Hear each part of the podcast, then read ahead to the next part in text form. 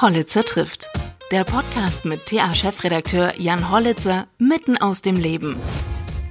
Hallo bei Hollitzer trifft. Ich treffe heute Annika Schwertfeger. Annika Schwertfeger ist Aufräumexpertin, auch bekannt durch eine eigene Fernsehsendung. Sie hat Wirtschaftspsychologie studiert und ist eine der ersten von Marie Kondo zertifizierten KonMari-Beraterinnen in Deutschland. So heißt die Methode. Und bei ihr geht es also nicht einfach nur ums Aufräumen, sondern vor allem darum, wie man sich von Sachen trennt, um so ballastlos zu werden psychischen Ballast. Bei ihr geht es also um innere und äußere Aufgeräumtheit. Ich spreche mit ihr aber nicht nur über das Aufräumen, sondern auch über ihre ganz persönliche Geschichte. Sie stammt aus Erfurt und mit ihrer Heimatstadt verbindet sie auch den größten Schicksalsschlag ihres Lebens, denn ihr Vater wurde beim Amoklauf am Gutenberg-Gymnasium erschossen. Der Ton läuft und wir haben uns auf das Du geeinigt. Genau. Hallo Jan, ich bin Annika. Hallo, schön dich zu sehen. Auch wenn es nur virtuell ist, aber das ist ja äh, fast schon Normalität in diesen Tagen. Genau, aber trotzdem dann schön, wenigstens ein digitales Lächeln zu sehen. Ebenso, ja, finde ich auch. Wie ist Wo es denn? du denn gerade? Ich wenn bin, ich, ich bin in Erfurt. Ich bin äh, zu Hause, also Homeoffice und ähm, ja, bin hier in meinem Arbeitszimmer. Und du bist in Berlin. Ich bin in Berlin. Ich sitze im Berliner Altbau, auch mein Homeoffice. Und ein Teil meines Berufes ist ja in die Wohnung von anderen Menschen zu schauen. Deswegen ist ja das Thema Homeoffice für mich so spannend, weil ich jetzt die ganzen Gespräche, die ich habe, natürlich auch so ein bisschen mit meinem Privaten verbinden kann, mit meiner Leidenschaft äh, und eben da auch mal erkennen kann, wie das zum Beispiel bei dir so aussieht. Ja, ich sehe da ja ganz viele Bücher, die sind auch, sehen zumindest sehr geordnet aus und auch ein Motivationsspruch. Also jetzt für die ZuhörerInnen doch, glaube ich, auch mal ganz spannend. Ja, da steht drauf, kick the shit out of option B. Und zwar war das, ähm, habe ich das mitgebracht von einem Besuch im Silicon Valley bei Facebook. Äh, Sheryl Sandberg hat sich diesen Spruch auferlegt, als ihr Mann gestorben war. Und ähm, dann hat sie gesagt, man darf der dem alten Leben nicht zu sehr hinterher trauern. Wenn Option A nicht verfügbar ist, muss man eben das Beste aus Option B machen. Ja, da habe ich diesen kleinen, kleinen Aufsteller her. Das ist ja wie eine Steilvorlage für mein Thema, weil ja mein Thema und meine Leidenschaft ist ja auch das Aussortieren, Aufräumen. Hm. Da geht es ganz oft bei Menschen darum, dass sie erstmal an den Punkt kommen, wo sie ihr altes Leben auch zurücklassen und sagen, ja, das ist Vergangenheit, das kann ich jetzt loslassen, damit ich eben im Hier und Jetzt auch mal ankomme mein Leben im Hier und Jetzt gestalte und natürlich auch für die Zukunft ähm, vorbereite. Deswegen finde ich den Spruch sehr passend. Muss man dafür wirklich das alte Leben loslassen? Denn wir alle sind ja im Prinzip das, was wir jetzt sind, auch im Hier und Jetzt durch das, was in der Vergangenheit passiert ist. Also ich glaube nicht, dass man alles loslassen muss, aber eben das, was einen blockiert. Also es geht darum herauszufinden, welche Dinge halten mich denn so sehr fest, dass ich mein Hier und Jetzt eben nicht gestalte. Ich habe zum Beispiel gerade eine Kundin, bei der geht es darum, dass sie unwahrscheinlich viel bedauert, was sie nicht getan hat in der Vergangenheit. Sie bedauert ein bisschen, wie sie ihr Leben geführt hat, ähm, ja, was für Entscheidungen sie getroffen hat. Ja, sie hat den ihrer Meinung nach falschen Mann damals geheiratet. Ja, hat alles nicht so funktioniert, wie sie sich das vorgestellt hat. Und jetzt geht es bei ihr darum, eben zu sagen, diese alten Dinge, die mich aber blockieren, im Hier und Jetzt zu sein, die lasse ich jetzt hinter mir. Ich lasse erstmal vielleicht auch versteckte Wut raus, Emotionen raus, um dann eben dahin zu kommen, dass ich ja endlich im Hier und Jetzt lebe und mein Leben auch aktiv gestalte und es mir jetzt schön mache. Auch wenn die Vergangenheit vielleicht nicht immer so schön war. Mhm. Mhm. Muss ich kurz drüber nachdenken. Also ich habe mich auch vor, vor ein paar Jahren mit ähm, sehr intensiv mit Meditation äh, beschäftigt und äh, Zen-Buddhismus. Und da geht es ja auch genau darum. Ähm, ich glaube, man darf sich aber selbst nicht so viel vorwerfen, wenn man irgendwann mal eine falsche Entscheidung getroffen hat. Denn man hat diese Entscheidung ja auch nicht ohne Grund getroffen zu einem gewissen Zeitpunkt. Und die Folgen sind ja oft auch nicht absehbar. Und mir gefällt eigentlich da am besten, wenn man sagt, man ist zu 100 Prozent anwesend, ähm, wie jetzt zum Beispiel in diesem Podcast. Da denke ich jetzt nur an das Gespräch und bin in diesem Moment kann man übertragen auf alle möglichen anderen Alltagssituationen oder Entscheidungen. Und wenn ich quasi zu 100 Prozent eine Entscheidung im besten Wissen und Gewissen in diesem jetzigen Moment mit, mit allen äh, Kenntnissen, die ich so habe, getroffen habe, kann ich mir in der Zukunft eigentlich dafür auch keine Vorwürfe machen. Genauso sehe ich das auch. Aber das fällt vielen Menschen eben sehr, sehr schwer. Und sie bleiben dann in diesen vermeintlich falschen Entscheidungen stecken. Ich sage bewusst vermeintlich, weil du sagst es ja auch, in dem Moment hat man eine Entscheidung nach bestem Wissen mhm. und Gewissen getroffen. Und da versuche ich eben Menschen so rauszuholen, in dieses immer wieder in die Vergangenheit schauen und sich daran so festzuhalten, an dem, was eben nicht war oder an dem, was sie gerne anders gemacht hätten. Weil das nimmt ihnen diese Handlungsmöglichkeit im Hier und Jetzt und zu erkennen, okay, aber jetzt kann ich ja Dinge tun, die mir Spaß machen. Oder jetzt kann ich mir eben auch einen Partner suchen, der vielleicht doch noch besser zu mir passt. Es ist ja jetzt noch alles offen und möglich. Und das sehe ich auch so ein bisschen als meine Aufgabe. Mhm. Also der größte Feind wohnt in uns selbst. Ja, also ich Feind ist vielleicht ein hartes Wort, aber was ich definitiv sagen kann, meistens sind wir selbst unsere härtesten Kritiker. Und wir gehen mit uns selbst oft viel härter ins Gericht, als es andere Menschen tun. Mhm. Und genauso wie wir über uns selbst richten, das sind eben dann auch, das gibt uns den Handlungsspielraum. Und wenn ich mir selbst zum Beispiel sage, ich bin es mir nicht wert oder ich bin nicht wertig genug, dass ich zum Beispiel diese schönen Klamotten trage, wenn wir jetzt mal auch zum, zum Thema Gegenstände gehen. Das habe ich ganz oft bei Frauen, die einen Schrank haben voll mit Kleidung, der wirklich auch viele schöne Kleidung enthält, die sagen, ich ziehe es aber nicht an. Und dann frage ich, warum ziehst du es nicht an? Ja, irgendwie fühle ich mich nicht so, als bin ich das wert, dass ich das jeden Tag trage. Die Sachen sind viel zu gut für mich. Und das sind so Momente, wo mir eben bewusst wird, dass hinter dem, wie wir unser Leben gestalten und was wir tun, wie wir uns kleiden, wie wir, mit was für Dingen wir uns umgeben, stecken natürlich auch viele Glaubenssätze über uns selbst. Du bist ja Aufräumexpertin, aber im Prinzip ist es ja dann ganz viel Psychologie, die du betreibst, oder? Richtig, also ich bin ja auch Wirtschaftspsychologin mit Spe Spezialisierung auf Training und Coaching. Mhm. Und mein Feld vom Aufräumen verbindet eben wirklich dieses Innen und Außen und hat einen großen Aspekt von Psychologie in sich. Also ich bin kein regulärer Aufräumcoach, den man buchen kann, der jetzt mit einem zusammen einfach nur die Küche aufräumt, ähm, sondern ich beschäftige mich eher mit wirklich tiefgründigeren Themen. Also KundInnen, die mich ähm, ja, buchen, ähm, haben meistens dahinter auch einfach größere Lebensthemen, die damit reinspielen. Sei es, dass vielleicht jemand verstorben ist oder eine harte Trennung, die man hinter sich hat, ähm, große berufliche Veränderungen, die bevorstehen. Also es sind immer Punkte, an denen die Menschen merken, ich möchte irgendwie eine Veränderung haben. Ich will was in meinem Leben ändern. Und das begleite ich. Und das eben über diesen äußeren Zugang des Aufräumens, über den wir auch nach innen herankommen. Kann man chaotisch ähm, leben und trotzdem aufgeräumt sein? Das denke ich schon. Ich denke auf jeden Fall. Also ich habe festgestellt, durch meine Arbeit mit sehr vielen unterschiedlichen Menschen, dass dieses Maß an äußerer Ordnung, was wir brauchen, sehr unterschiedlich ausgeprägt ist. Es gibt Menschen, die sagen, hey, hier um mich herum ist Chaos, aber ich weiß, wo alles liegt. Alles hat trotzdem seinen Platz in diesem Chaos und deswegen ist es für mich kein Problem. Und dann gibt es auch Menschen, die sagen, ich kann hier gar nicht zum Beispiel jetzt im Homeoffice arbeiten durch diese Unordnung und Unruhe, weil es mich unwahrscheinlich stresst. Und da gilt es einfach herauszufinden, was für ein Typ bin ich und was brauche ich persönlich, um eben mein Leben wirklich so zu leben, wie ich es möchte.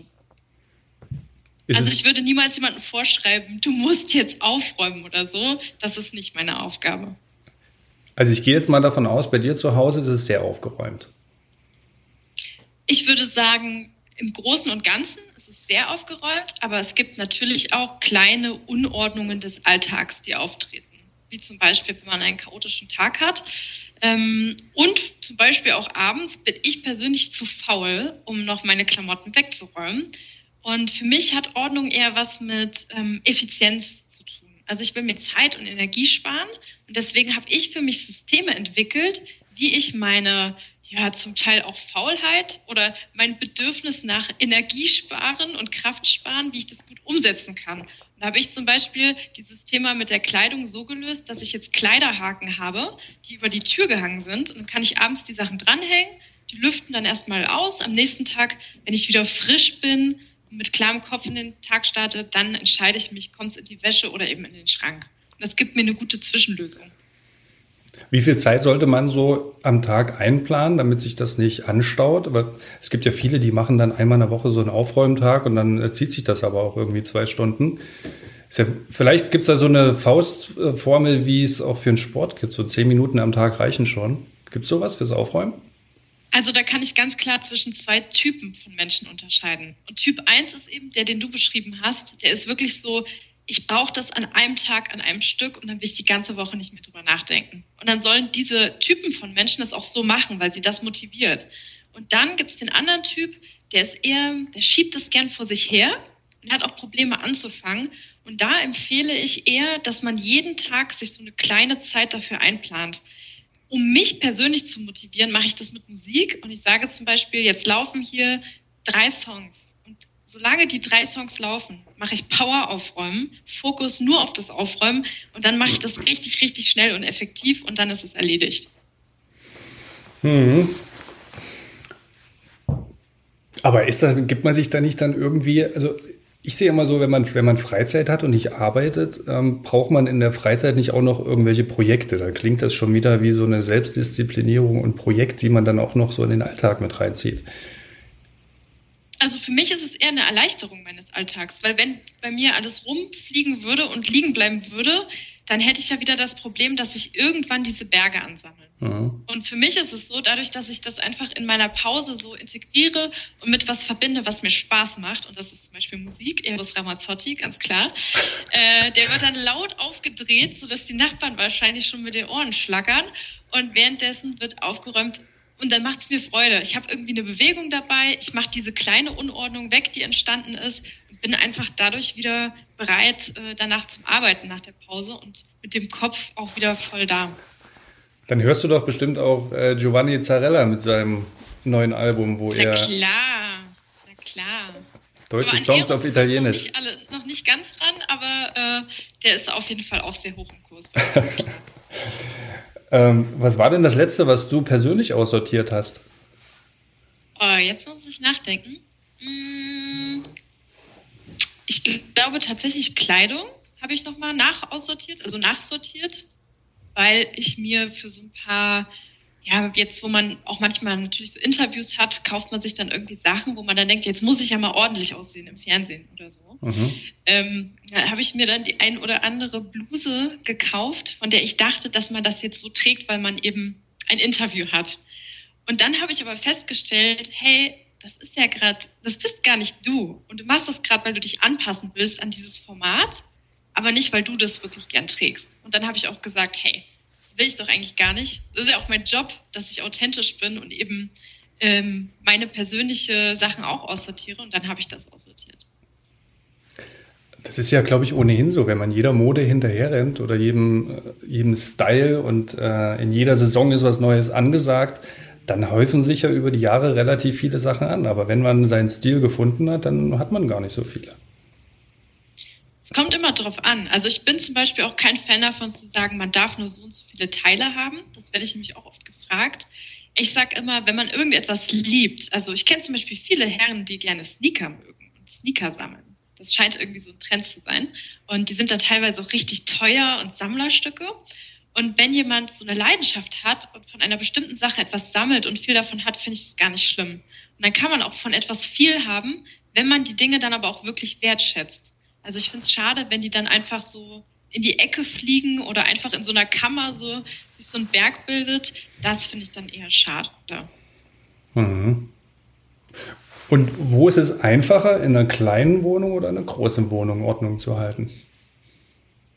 Ich würde tatsächlich so weit gehen und sagen, auch wieder, das hängt vom Typ ab. Ich persönlich würde sagen, in der kleinen Wohnung, weil in der kleinen Wohnung kann man nicht so viel Zeug haben. Mir berichten Menschen, je größer das Haus, das habe ich selbst ja auch schon gesehen, desto mehr Zeug sammelt sich einfach an, ja. Je mehr Platz ist, desto mehr wird angeschafft und mehr wird gekauft. Auf der anderen Seite hat man eben in einer kleinen Wohnung auch so begrenzten Raum, dass man da auch anfangen muss zu überlegen, wie kann ich das smart, also intelligent nutzen und mir da guten Stauraum schaffen, so dass ich eben eine leichte Ordnung habe, wo ich leicht an die Dinge rankomme, wo ich nicht irgendwie eine Leiter erst klettern, hochklettern muss, ähm, damit ich auch Lust habe, die Sachen zu, äh, rückzustellen, wenn ich sie benutzt habe. Da muss man natürlich ein bisschen klarer mit Systemen dann überlegen. Ich weiß nicht, ob du Tiny Houses kennst. Ja. Der Trend. Mhm. Ja, das liebe ich zum Beispiel. Da gibt es ja auch ganz viele Videos bei YouTube, wo man so sehen kann, wie sich das Leute einrichten. Und da ist eben jeder Platz perfekt ausgenutzt. Man muss sich ganz klar überlegen, was nehme ich da überhaupt jetzt mit rein in dieses Haus. Und das finde ich ist auf jeden Fall sehr inspirierend. Wäre jetzt nichts für mich, aber es ist ein cooles Konzept. Und irgendwann leben wir dann alle in einem Fass wie Diogenes, der sagt, jeglicher Besitztum ist eine Last. Also ich habe einmal so viel aussortiert, dass ich meinen ganzen Besitz in zwei Koffer und eine Erinnerungskiste packen konnte. Und ich muss sagen, dass dieses Gefühl von, egal wo ich jetzt hingehe, ich kann gerade meinen Besitz tatsächlich tragen, beziehungsweise hinter mir herziehen, ja, diese Schiebekoffer. Das war schon ein tolles Gefühl. Und da habe ich auch echte Leichtigkeit und Freiheit empfunden. Das heißt, du hattest zu dem Zeitpunkt irgendwie alle Möbel verkauft, kein Fernseher und äh, nichts oder zählst du da Besitz nicht mit rein? Ich hatte gar nichts mehr. Also ich habe meinen Hausstand aufgelöst und war mir auch noch unsicher, wo geht's jetzt hin, wie geht's weiter. Das war nach meinem Bachelor, den ich beendet hatte. Und dann dachte ich, okay, ich bin jetzt erstmal frei, also mache ich mich frei. Es wird hier alles erstmal verkauft. Äh, ich habe nur noch einen Sommerkoffer mit Sommerklamotten, einen Winterkoffer mit Wintersachen und eben diese Erinnerungskiste gehabt. Und das war ein echt tolles Gefühl, für mich zumindest. Mhm. Und wie hat sich nach Berlin verschlagen? Nach Berlin, eigentlich war ich schon immer so irgendwie auf Berlin getrimmt. Damals ähm, in der Klassenfahrt, kennen wahrscheinlich viele Thüringer, ist man da gerne mal nach Berlin gefahren. Und ich fand die Stadt schon immer irgendwie aufregend, weil eben die Leute alle unterschiedlich aussehen. Irgendwie sind viele verrückte Menschen da dabei jeder trägt irgendwie einen anderen Stil und man hat das Gefühl, dass man irgendwie sein kann, was man will und keiner schaut einen irgendwie an, weil es gibt sowieso alles in Berlin. Und wenn du schon krass aussiehst, gibt es jemanden, der noch krasser aussieht. Oder du, du hast nicht das Gefühl, dass du irgendwie negativ auffallen kannst. Und das hat mich wirklich sehr gereizt. Und da bin ich dann nach dem Abi nach Berlin gezogen, um da zu studieren. Mhm. Und wie oft bist du noch in Erfurt, deiner Heimat? Aktuell, um ehrlich zu sein, gar nicht mehr so oft. Also ich wäre gern öfter da, weil ich liebe Erfurt. Ich finde, Erfurt ist einfach eine so tolle Stadt, weil sie hat einen Stadtkern, wo man sich irgendwie trifft. Ja, ich denke da auch an den Anger. Man läuft über den Anger und irgendwie alle fünf Minuten sieht man zumindest mein Gesicht, was man irgendwie schon mal gesehen hat oder jemanden, den man kennt. Und ähm, ja, auch von der Architektur her und allem muss ich sagen, ist schon auf jeden Fall einfach meine Heimat. Und ich würde sagen, ja, so einmal im Jahr vielleicht bin ich noch da. Leider lebt meine Familie nicht mehr da. Ansonsten wäre ich bestimmt öfter dort. Mhm. Du hast ja jüngst auch über naja, Erinnerungen an Erfurt gesprochen, die jetzt nicht so schön sind. Ähm, deine, deine Familiengeschichte. Ähm, ist das auch ein Grund, warum du diesen beruflichen Weg eingeschlagen hast oder warum du vielleicht auch nicht mehr so oft in Erfurt bist? Ja, also damals, also mein Vater war ja ein Lehrer am Gutenberg-Gymnasium mhm. und war ja einer der Opfer, die dort ums Leben gekommen sind. Und für mich war das damals so, dass ich für eine ganze Zeit erstmal weg musste aus Erfurt. Also ich bin dann schon zwei Jahre später, da war ich glaube ich 16, bin ich dann nach Neuseeland gegangen für ein Jahr, weil ich irgendwie gemerkt habe, ich muss mal so komplett weg und raus. Irgendwo hin, wo man einfach gar nichts davon weiß, nichts damit zu tun hat wo man irgendwie noch mal jemand ist, der auch so, wo man wie so neu starten kann, sag ich mal. Mhm. Und ich habe dann aber irgendwann gemerkt, okay, egal wo du hingehst und wie weit du weggehst, so, das macht ja das nicht weg. Und du kannst ja nicht weglaufen vor diesem, ähm, vor der Tatsache, dass eben dein Papa nicht mehr da ist. Ja, und so geht es ja ganz vielen anderen auch.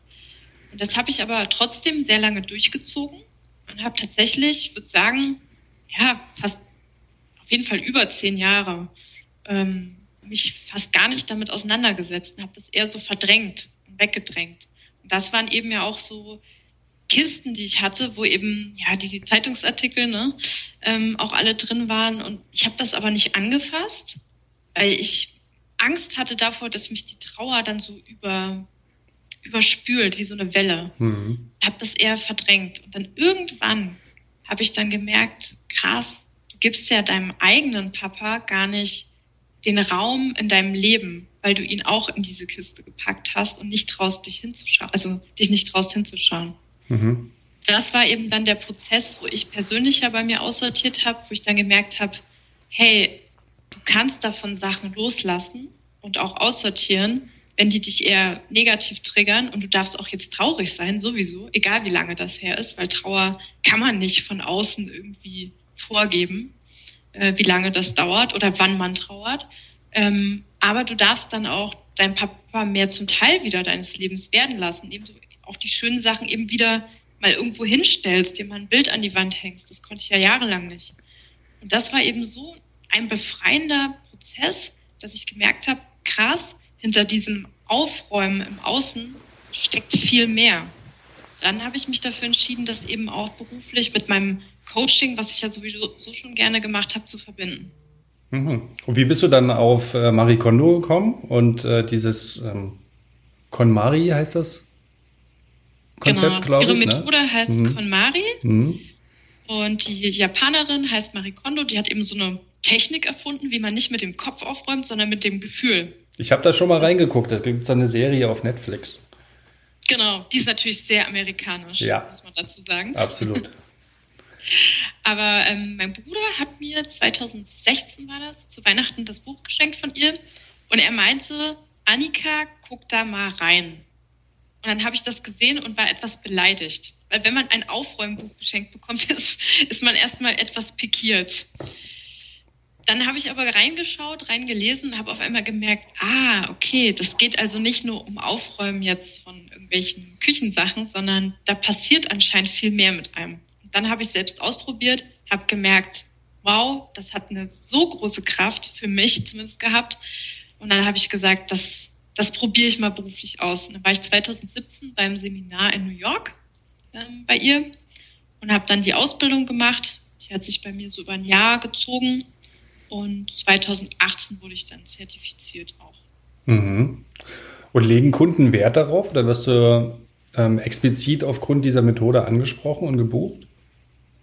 Also es gibt schon Menschen, die darüber einfach darauf aufmerksam werden weil es eben eine bekannte Methode ist, aber es gibt auch viele, die davon gar nichts gehört haben. Mhm. Und ich äh, muss auch sagen, ich persönlich mache das auch nicht jetzt ganz so nach der Methode. Ich habe das angepasst an das, was ich gemerkt habe, was in Deutschland gut funktioniert. Ja, ähm, und da ist zum Beispiel Ihre Frage, does it spark joy? Also bringt mir das Freude? Ist für manche Menschen einfach eine komische Frage, wenn es um, weiß ich nicht, zum Beispiel einen Hammer geht oder um irgendwelche Papiere, Dokumente, das ist schwierig. Deswegen stelle ich andere Fragen. Ich frage die Menschen eher, fühlt sich das leicht an? Und das ist für mich eine gute Frage, die ich beim Aussortieren, äh, ja, beim Ausmisten stelle. Wie fühlt sich das an? Fühlt sich das leicht an oder fühlt sich das schwer an? Und das fällt Menschen eher einfach, danach zu gehen, als nach reiner Freude. Mhm. Und ähm, machst du das? Ich glaube, die, die nimmt doch dann auch Gegenstände in die Hand und äh, verabschiedet sich dann so. Vielen Dank, du hast mir viel Freude bereitet. Ähm, das war's aber jetzt mit unserer Beziehung. ähm, kommt das da bei dir auch vor, oder? Ähm, ein bisschen anders. Also zum einen klar, dieses ähm, Danke sagen finde ich schon wichtig oder auch das Wertschätzen der Dinge. Das finde ich schon wichtig, dass man sagt, hey, das war jetzt irgendwie mal ein schönes Geschenk jetzt von meiner Schwiegermutter oder von meiner Mutter. Ähm, bin ich dankbar für. Ich weiß es auch zu schätzen, aber es ist halt nicht meins. Und das hilft einem dann auch loszulassen und es auszusortieren. Ganz, ganz aber, dünnes Eis, oder? Geschenke von äh, der Mutter oder Schwiegermutter wegzuwerfen, wenn die zu Besuch kommen und das nicht mehr sehen, dann gibt es aber Ärger. Ja, das ist natürlich auch ein Teil davon, wo ich sage, wer sagt es denn, dass man etwas muss? Also wer hat denn wirklich die Gewalt darüber zu entscheiden, was man behalten muss und was nicht. Da versuche ich natürlich Menschen auch zu befähigen, sich zu trauen, auch mit Verwandten zu reden und zu sagen, hey, du schenkst mir jedes Jahr diese Socken. Ich will jetzt mal sagen, ich bin so dankbar für die Socken. Ich freue mich immer, dass du das machst. Aber die sind nicht meins. Ich würde mich viel eher freuen, wenn. Und damit hilft man den Menschen ja auch weiter. Ja, und was ich aber auch mache, weil du ja gefragt hast nach dem äh, ja, Dankbarsein, bei mir ist das manchmal ein bisschen anders. Also ich finde, manchmal muss man auch was aussortieren und dabei ein bisschen Wut rauslassen. Es gibt nämlich viele Menschen, die sich nicht trauen, wütend zu sein oder die denken, die dürfen gar nicht wütend sein. Und wenn man dann mal so ein altes Brautkleid aussortiert von einer ähm, ja, Ehe, die vielleicht gescheitert ist, da kann man auch mal ein bisschen Wut rauslassen. Da hatte ich schon ganz lustige Erlebnisse. Ja, wir haben schon Sachen zerschnitten, äh, zerrissen, ähm, geflucht und das ist in dem Moment einfach auch befreiend und bringt so ein bisschen auch was, ähm, ja, was Lustiges mit rein, was Befreiendes und nimmt so ein bisschen die Schwere. Mhm. Also Fenster, rauf und, äh, Fenster auf und raus mit dem alten Krempel. Habe ich persönlich noch nicht erlebt, gibt's, kann ich mir aber gut vorstellen, dass das manche auch machen. Äh, wie ist das denn? Du hast es ja vorhin gesagt, also jetzt gerade in diesen Zeiten kannst du deine Kunden gar nicht mehr so richtig besuchen. Ähm, Gibt es dann Rundgänge, virtuelle Rundgänge zu Hause und du begleitest das dann per Video? Ja, genau. Also wir machen das im Moment rein virtuell. In jetzt ganz besonders schweren Fällen, also mit Maske und Abstand, äh, könnte man es natürlich tun, rate ich aber eher von ab, weil auch wir müssen uns ja irgendwie solidarisch zeigen und dann sagen, hey, dann bleibt man halt mal zu Hause, macht es virtuell. Und es ist was anderes auf jeden Fall, als vor Ort zu sein. Aber es gibt mir natürlich auch viel Flexibilität, um Menschen zu erreichen, die nicht in Berlin wohnen. Mhm. Das ist eben wieder der Vorteil daran. Mhm. Also da will ich auch mal sagen, das Thema Coaching, ja, egal ob das jetzt Ordnungscoaching ist oder Persönlichkeitscoaching oder du hast ja vorhin auch von Achtsamkeit gesprochen, letztendlich willst du ja mit jemandem zusammenarbeiten, wo für dich die Chemie stimmt und wo irgendwie der Typ, die Persönlichkeit auch zu dir passt. Und danach geht man ja. Und es ist dann schön, wenn man eben auch über Grenzen hinweg auch in andere Länder sogar coachen kann durch das Digitale. Das sehe ich natürlich dann als Vorteil. Mhm. Ja, durch deinen Neuseeland-Aufenthalt wirst du ja auch einigermaßen Englisch sprechen, ne? Ja, also ich war dann auch mal eine Zeit lang in den USA, dann auch mal in Kanada, in Australien. Also die englischsprachigen Länder haben es mir sehr angetan und mein Englisch ist auf jeden Fall verhandlungssicher. Gibt es denn auch Firmen, die an dich rantreten? Also, oder sind das wirklich nur Privathaushalte, die du dir anschaust oder guckst du auch in Büros?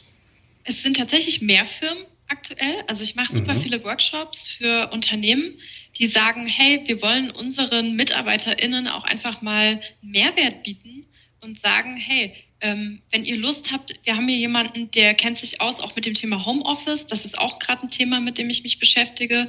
Wie kann man das eben gut gestalten, dass es zum einen gesund gestaltet ist, zum anderen, wie findet man Fokus im Homeoffice, wie mistet man digital aus. Das sind natürlich auch so tolle Themen. Und da mache ich gerne viel mit Unternehmen mhm. und entwickle mich auch gerade eher so auch in die Richtung wirklich Speaker, also Redner, Motivator und ähm, ja, sehe auch, dass ich gerne größere Aufträge so in diese Richtung bekomme. Also nächstes Ziel sind dann die TED Talks. Auf jeden Fall. Also das wäre mein absoluter, nee, nicht wäre, das ist mein Traum und da will ich auf jeden Fall bald mitmachen. Mal schauen, ob es klappt ich habe das Gefühl, ja, weil ich brenne da wirklich für. Ich stehe gerne vor Menschen und versuche einfach so, ich nenne es immer wie so eine Art Samen, einen Samen zu verbreiten. Und wenn der dann in dir drin ist, manchmal wächst er bei dem einen, beim anderen vielleicht nicht. Aber so lasse ich mich selbst eben auch gern von Menschen inspirieren. Mhm. Ähm, vielleicht ein letztes noch. Welche Strategie hast du dir denn jetzt? Ich meine, das ist jetzt fast ein Jahr. Also in Thüringen jährt sich das mit dem ersten Lockdown im März dann. Ähm, was hast du denn für eine Strategie, um durch die Pandemie jetzt zu kommen? Also meine Strategie ist definitiv mein Hund. Bin ich ganz ehrlich. Jetzt an alle da draußen bitte nicht einfach einen Hund zu legen, wenn man das nicht wirklich langfristig geplant hat. Ich hatte meinen zum Glück schon davor und der treibt mich jetzt auch noch abends bei minus acht Grad raus. Ähm, das hilft mir, so ein bisschen Struktur in meinen Alltag zu bekommen, weil ich einen Grund habe, rauszugehen mit dem Hund. Ich finde es ganz gut, wenn man sich ähm, wie so eine Art Kalender trotzdem macht, wo man sagt, hey, wenigstens starte ich um die Uhrzeit mit der Arbeit und höre irgendwann auch auf. Sonst erleben viele eben dieses Gefühl, dass sie abends dann doch noch länger am Computer sitzen. Mhm. Und was ich auch sehr gut empfehlen kann, sehe ich ja auch an dir. Ich glaube, dein Hemd ist jetzt auch nicht unbedingt dein Freizeithemd. Man macht sich für die Arbeit trotzdem so ein bisschen zurecht und hat dann abends auch das Gefühl, wenn man eben das Hemd oder eben die Hose ablegt, dann, Entschuldigung, jetzt hat es ja bei mir hier geklingelt. Das ist auch Homeoffice. Absolut, absolut. ähm, genau, dass man dann abends eben auch das Gefühl hat, jetzt ist es auch vorbei, der, Alter, äh, der Arbeitstag. Mhm.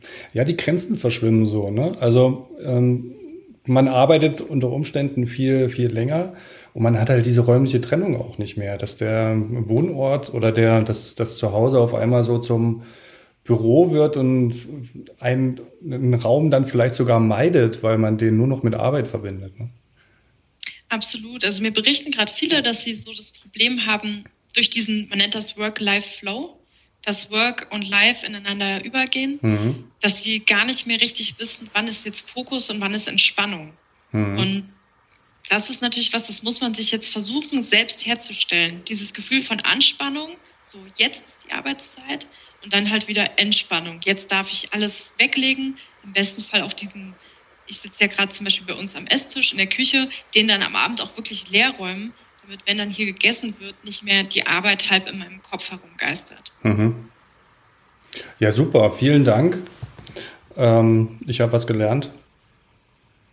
Vielleicht brauche ich auch mal eine Beratung, wenn ich mich hier so umschaue. Also hinter mir, das ist ja, glaube ich, auch so ein Phänomen, ne? das, was im sichtbaren Bereich der Kamera ist, sieht dann natürlich toll aus, aber ähm, der Schreibtisch hier ist auch etwas unordentlich. Den siehst du noch nicht. Den ich nicht. Nein, hast du gut gemacht. Aber muss einem auch nicht peinlich sein. Ich finde immer, viele denken, alle sind immer ordentlich. Ganz ehrlich, jeder Mensch hat irgendwo seine Eckchen, wo sich dann doch ein bisschen Chaos ansammelt. Vielen Dank für das Gespräch. Und Sehr gerne, Jan. Vielleicht auch irgendwann mal äh, nicht virtuell. Ja? Sehr gerne. Vielen Dank.